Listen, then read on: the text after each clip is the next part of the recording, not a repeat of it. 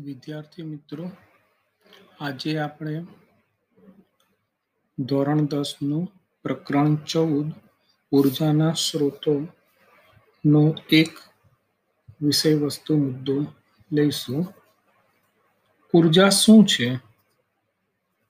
ઊર્જા સંરક્ષણના નિયમ વિશે આજે આપણે સમજીશું. તો વિદ્યાર્થી મિત્રો કાર્ય કરવાની ક્ષમતાને ઊર્જા કહે છે.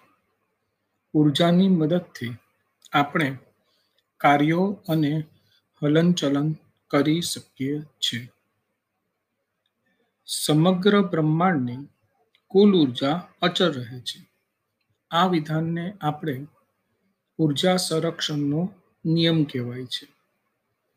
જો ઉર્જાનું સંરક્ષણ થતું હોય તો ના તો ઉર્જાને ઉત્પન્ન કરી શકાય કે ના પૂરતા ઉર્જાનો નષ્ટ કરી શકાય.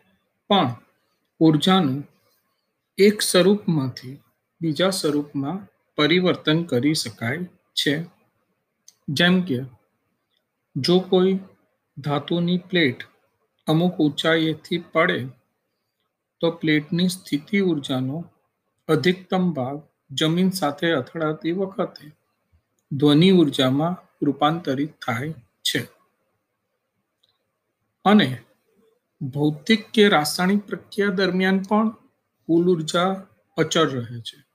જેમ કે, જો મીણબત્તીને સળગાવીએ, ત્યારે ઉષ્મા અને પ્રકાશ એમ બે પ્રકારની ઉર્જાઓમાં રૂપાંતરણ થાય છે. પણ ઉત્પન્ન થયેલી ઉષ્મા અને પ્રકાશમાંથી જેટલું મીણ સળગ્યું હોય, તેટલું મીણ પાછું મેળવી શકતા નથી. અને જુદી જુદી ઉર્જાઓ મેળવવા માટે ઉર્જાના સ્ત્રોતો પણ જુદા જુદા હોય છે.